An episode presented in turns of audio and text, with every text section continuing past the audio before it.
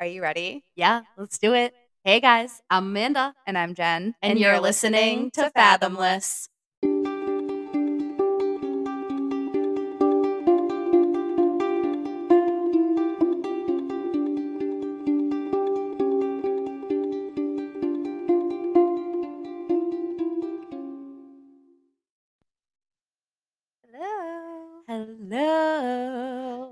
So hard to do our intro without sounding like, oh my god, it's I'm Jen and I'm Amanda and, and this is the girls' room. Yeah. Does anyone know what that's from? If you don't, you gotta. You're just. I don't know. You're, you're too the, young to be listening to true crime. You're not a millennial if you don't know what that's from. But uh, the girls' room. Yeah, we always like will record it, like re-record it a couple times because we're like, no, that's too peppy. We're about to talk about and I'm Jen. Murder, and then I try to like tone it down. Then I'm just like, and I'm Jen. Yeah, and I'm just like, no one ah, between. There's no happy medium. I don't know no what to do. uh, we hope so, you guys are having a fabulous day. Yeah, we just uh, had some breakfast and I made some homemade lattes, and uh, I asked Amanda if she wanted a bagel for breakfast. And oh, she was God. Like, yeah, that's fine. So I, I make her a bagel. I put some cream cheese on it. I I put it next to her, and she looks at it. She's like, cream cheese. I, like, shouted it like an old man. I don't know why. I was like, cream cheese. And she goes, oh, shit, you don't like cream cheese. That's right, because I'm, you know, the one person on the planet who thinks bagels with cream cheese are gross. Andrew doesn't like it either. But, um... butter all I, the way. Butter I and made, jam. I made her a new breakfast. I made her some scrambled eggs and some toast with some apple butter. And you're an angel. A nice latte with some almond milk. The bagel did not go to waste, though. It was eaten. We didn't just throw it out. No, no, no. I, I wrapped it up and I put it in the fridge. I'll eat it at another time. We don't waste food here. No, none don't of worry. That. Um. So, yeah, Bennington Triangle. Spooky stuff. All Such those appearances episode. Are crazy. Still thinking about that dude who just disappeared on the bus. Yeah, just it's like in thin air. But how come it was only like that five year span? Like yeah. I feel like there should be so many more. I don't know, maybe people got the hint and were like, okay, I'm not going in this forest. Yeah, I don't know. It's a weird it's a wicked weird situation. Yeah. So um Amanda is uh gonna be taking over for this yeah. episode today. Uh, it's gonna get real dark today, guys. Real dark. I'm just gonna start it off right away. We are gonna be talking about a mass shooting, so it's it's gonna be really uncomfortable. There's a lot of deaths. There's a lot of weird stuff going on. Uh, but I haven't done anything like this before yet, so I wanted to kind of change it up a little bit. And this is actually the largest mass shooting that has ever occurred in the state of Massachusetts to this day. Yeah, I don't know anything about this, so I. This is all new to me. Yeah, I actually didn't know much about this either until I saw it on, I was telling you earlier, the show Most Evil, which yep. is a show I used to watch back when I was like a teenager. God knows why. Um, because you it's were, about serial killers.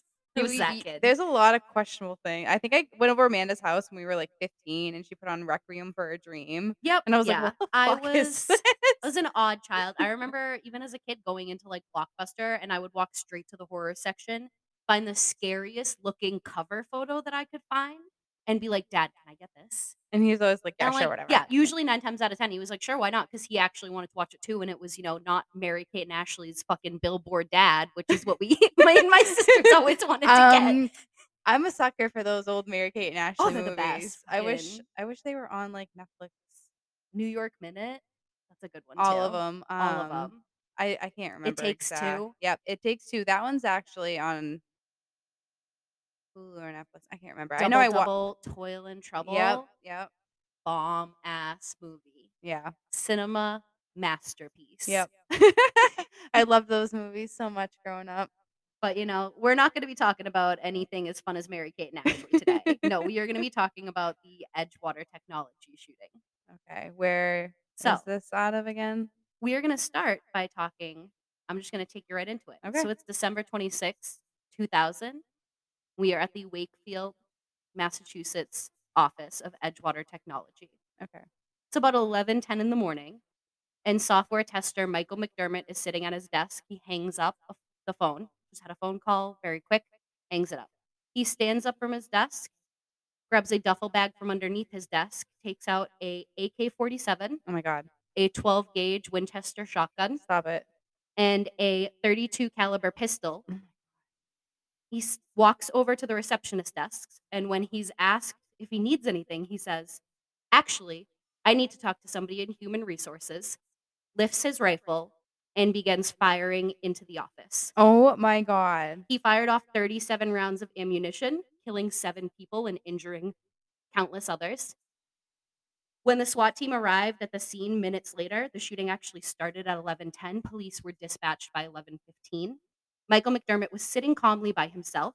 When he looked up at the SWAT team and they demanded that he put his hands in the air, he simply said, "I do not speak German." What? Yep, he said, "I do not speak German."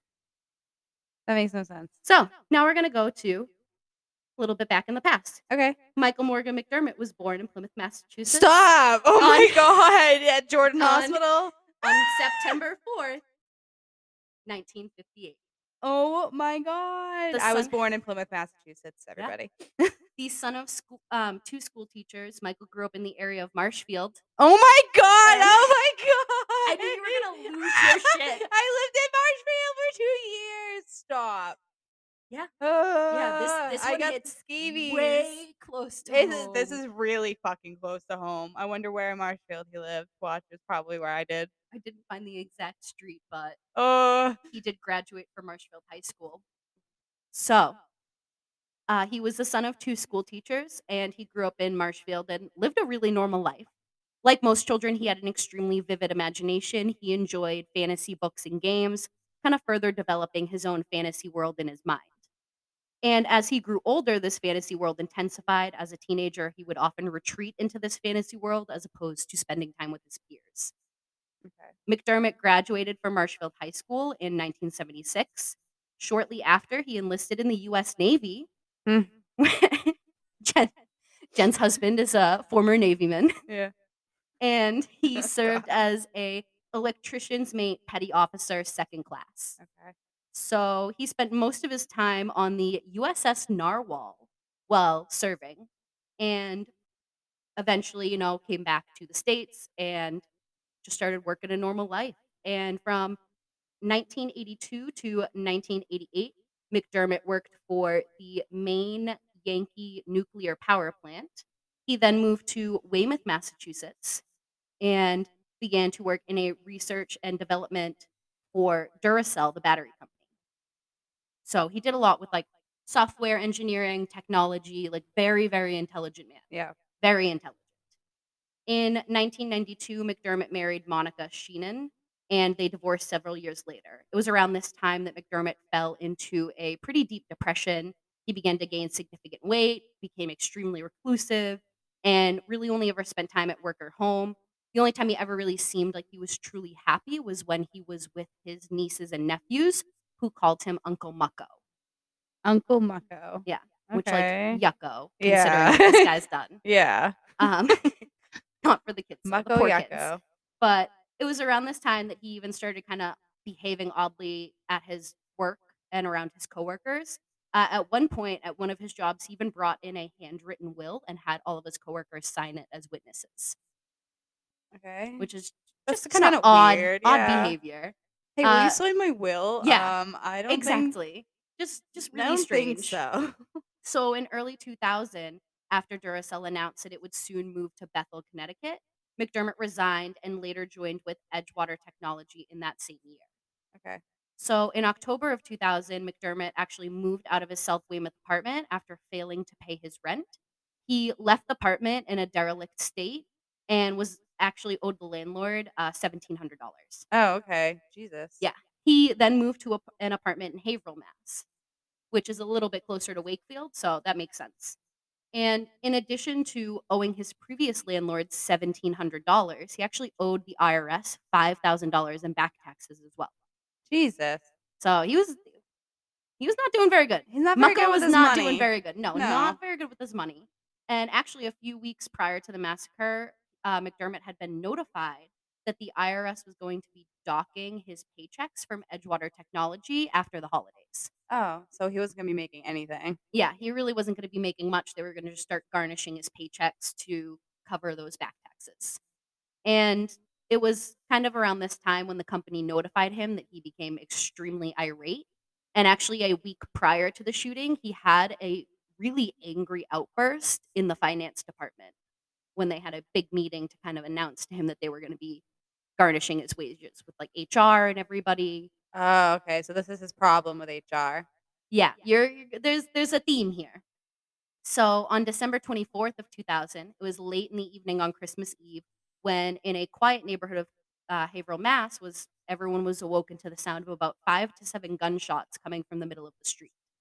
Police were notified and they came out, and they were also told by the people in the area that they had witnessed a small sedan leaving the scene that had a vanity plate that said Mucko. Mucko Yucko. Yeah. There so Haverhill P D found some discarded shotgun casings in the road, and they decided that that was enough to kind of search those vanity plates, which came back with Michael McDermott's name and his Haverhill address, which was just a few streets over. So police went by several times on Christmas Day, but they never saw his car parked there, and they never got an answer anytime they went to the door. That was December twenty-fifth, Christmas Day. Mm-hmm. They heard the shooting in the street the night before, tried to get in touch with him Christmas Day. He wasn't at his house at all, apparently, or just wasn't answering, and his car wasn't there. So we're going to go back to December twenty-sixth, two thousand. Obviously, this is the day after Christmas. Edgewater Technology was just functioning like it was any other normal day. Michael had arrived, you know, early in the morning, in good spirits. Around ten thirty in the morning, he was actually in the kitchen having conversations with coworkers. Seemed really jovial and just kind of happy, like just because he like day. knew what was about to go down. Yeah. Uh, so he was sitting at his desk when he received a call around eleven oh seven in the morning.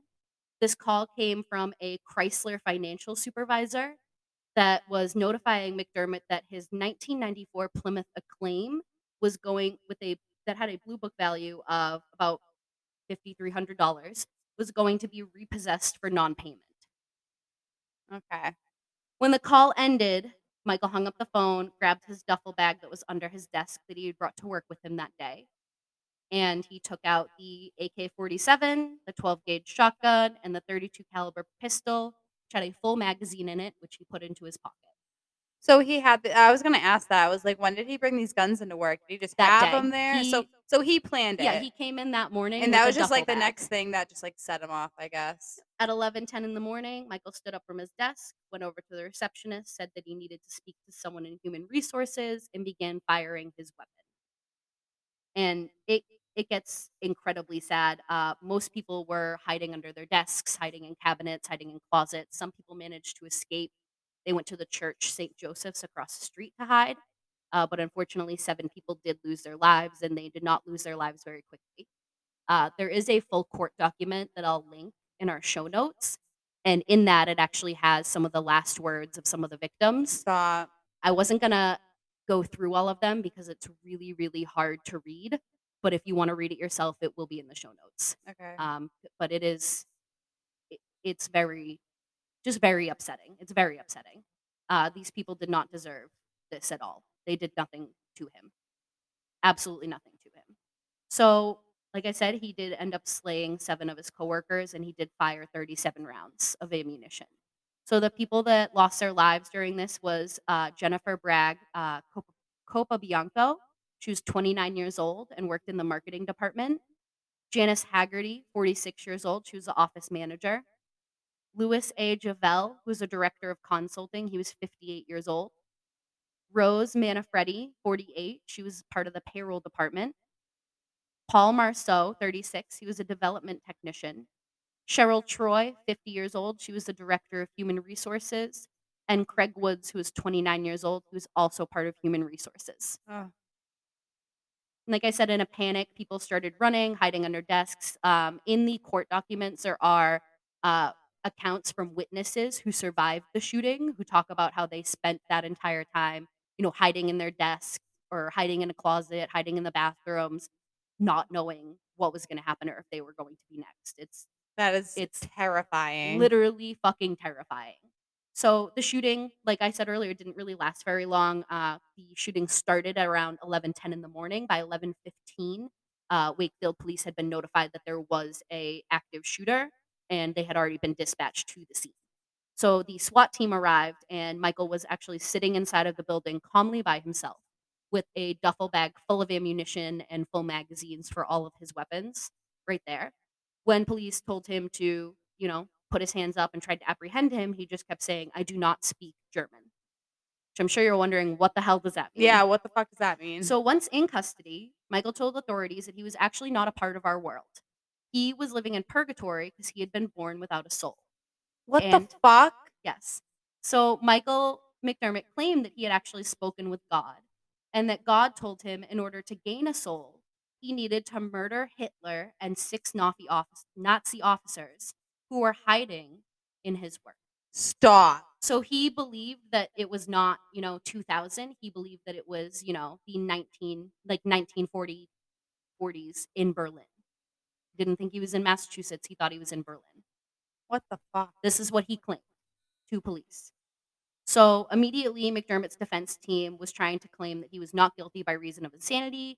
They also documented that he did have a history of schizophrenia, and he had actually had two previous attempts to take his own life prior to this incident. So he had some mental so health issues. So he had issues. some mental health issues, but that's that's not all that was going on there. So his attorneys, like I said, originally wanted to go for an insanity plea. However, when police searched his apartment, not only did they find uh, bomb-making materials, but they also searched his computer and found that uh, weeks and days leading up to the shooting, Michael McDermott had been researching how to appear criminally insane.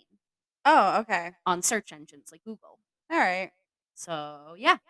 Uh, which the jury, obviously, that gave them enough reasonable doubt to believe that he was fully aware of what he was doing. Yeah. Um, police also found a uh, four sixty caliber rifle in his locker at the office after the shooting.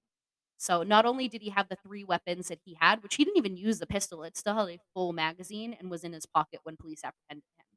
But he also had a rifle hidden in his locker that day. So he just brought all these guns yeah. to work. Oh and my with the God. bomb-making materials at home, they believed that he intended to do more damage than what he had done there if he had not been caught. Yeah. So it, like I said, it didn't help that the people that were targeted, I mean, we went through all of their names and their positions in the office. It was all people directed with financing, payroll, and human resources, which he believed were the people who were directly responsible for garnishing his wages. Unfortunately, businesses don't really have a say if the I R S says they're going to garnish somebody's wages. That, that, yeah, it kind of is what it is. It's he the federal took it government. out the wrong way on the wrong people because exactly, he so couldn't fucking pay his taxes. Yep, pretty like, much that's on you, dude. And Michael Morgan McDermott was found guilty of seven counts of first-degree murder.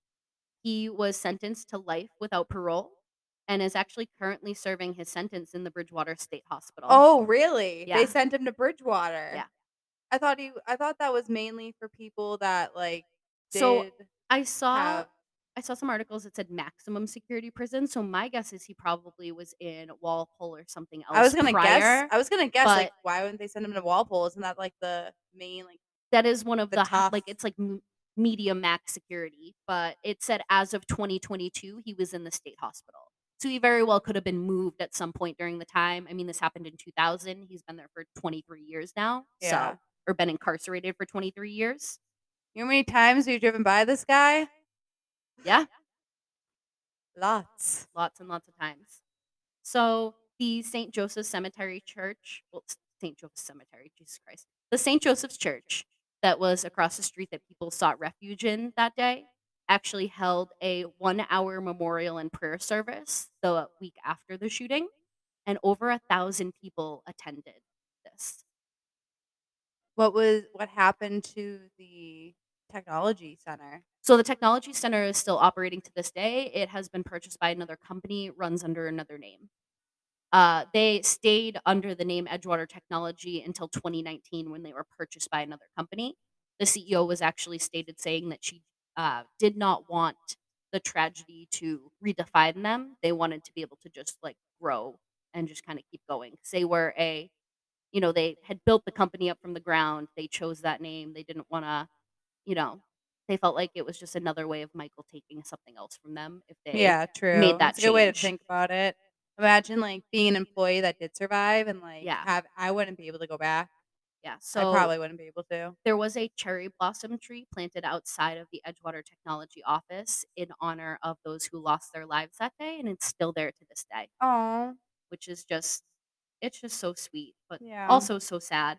And I do, I always try to, like, you know, add a little bit about the victims in there and stuff too, but I wanted to say something. So Cheryl Troy, who was fifty years old, was the director of H R. She enjoyed scuba diving, spending time at the beach, spending time with her sister. She was single and had three cats, but many nieces and nephews. Cat and, lady. I know, right? Four cats. And her nickname was Firecracker Baby because she was born on the fourth of July, Aww. Which I just thought was so sweet. And there also was uh, the family of Par- Paul Marceau. Said that he was the father of two daughters and a devoted family man who enjoyed cycling and photography.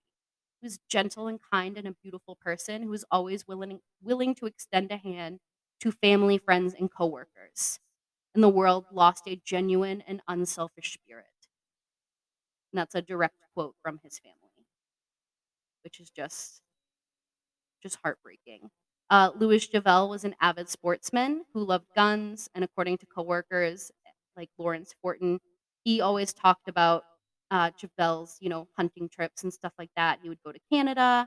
He normally worked in the Manchester office, but was visiting the Wakefield office that Tuesday because his mother lived in Middletown, Rhode Island. She said that the death had been extremely hard on her as well. So he wasn't even supposed to be in that oh office. Oh my God. Wrong place, wrong time. Which is just so, so heartbreaking. It just, it's just terrible. It really is terrible. Um, I also did want to mention that uh, Michael McDermott did not have a license to carry in the state of Massachusetts or any other state in the United States. You said he had a history of schizophrenia. He had a history. Yep, he did. Yeah, he, he wouldn't sis- even be allowed to have a gun in Massachusetts, right? So, yep, he would not be allowed. He also had, when police searched his apartment, they had um, he had several other weapons, and like I said, he also had bomb-making materials too. Um, this was prior to nine eleven. So things were a little bit more lax back then. A few of the weapons that he had were like military grade. So they believed that he had uh, like somehow obtained them either from old military buddies or just people that he had met through that kind of, you know, that kind of route. Oh yeah, there's always um, a way to. They were able to trace some of the weapons, but a few of them were actually apparently so old that they didn't have a way to properly trace them. So, very, very odd. It did actually help kind of uh, stiffen up the gun laws in the state yeah. of Massachusetts after this happened. Mm-hmm. We already had pretty strict gun laws. They have always kind of been like that here, well, down in Massachusetts. Oh, yeah, they're, but, um, they're way different in, like, New Hampshire. Yeah. Like, way, like opposite. Very different. Like, complete um, opposite. But police were still very confused as to how somebody with his history could obtain yeah. so many weapons and still fly so low under the radar. So it definitely made them look into it a lot further and make a lot of changes to their legislature. And unfortunately, that is that is pretty much it on yeah. the Edgewater Technology shooting. It's a short one, but it I felt like it needed to be said. And you know, those seven people that lost their lives, you know, this is something that I didn't even really hear much about. But I feel like like when you said the part about, like, I don't speak German, I feel like I was like, I think I remember yeah. that, like, a lot like, of people detail, hear about the but guy I didn't, thinking he's in purgatory. I didn't know anything else. Yeah. Which oh, is, my God, that's insane. Very, very it's crazy like you story. Never know what your coworker is capable of. You don't. That's why I'm glad I work from home. Yeah. So that's glad ins- I work from home. Yeah, me too. Oh my God, that is crazy. So he just kind of sat after he was done. He just like sat down and yeah. let the police get him. Yeah, he didn't have any like intention to kill anyone else. So with all those guns, he they had. do believe they did find lists of names at his house, and there was one person that wasn't um at the office at the time, and that was the like the C E O.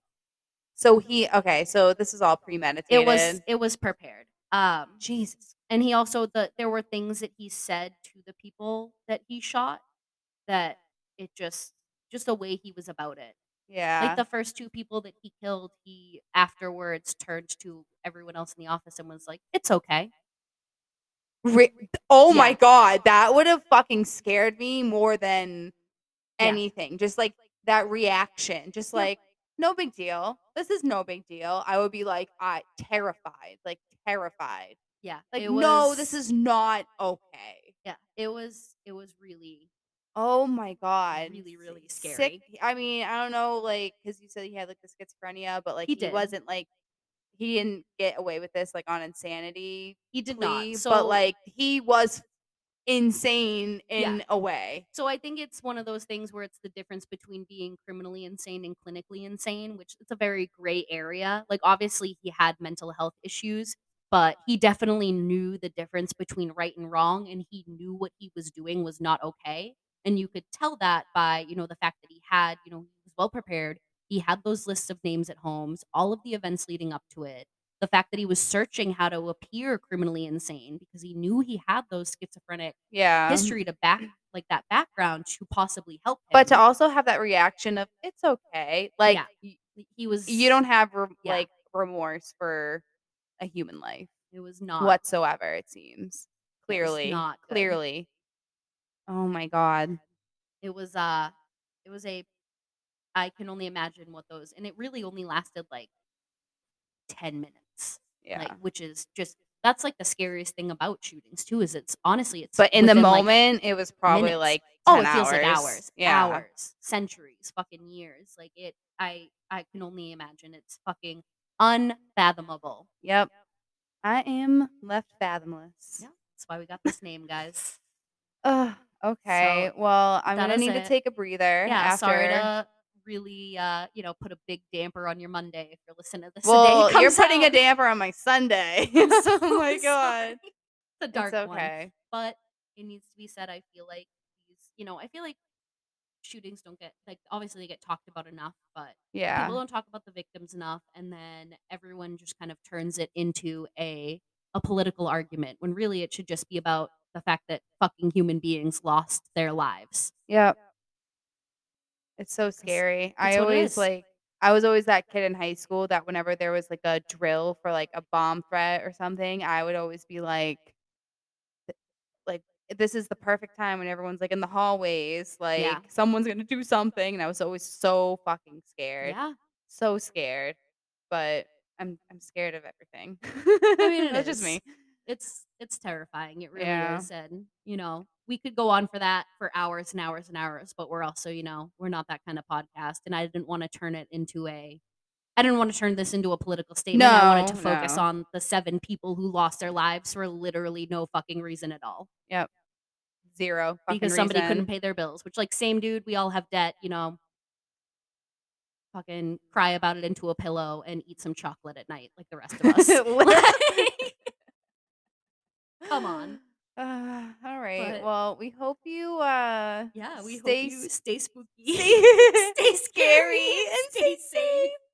Hug I didn't know friends. who was going to start start that. I can't speak English. Hug the closest person next to you, unless they're a stranger. Don't do that. But, um, you know, tell everyone that you love them, because you never know what's going to happen, guys. All right, let's try this outro one more time. yeah, stay spooky, stay scary, and, and stay, stay safe. safe. Bye. Bye. See ya.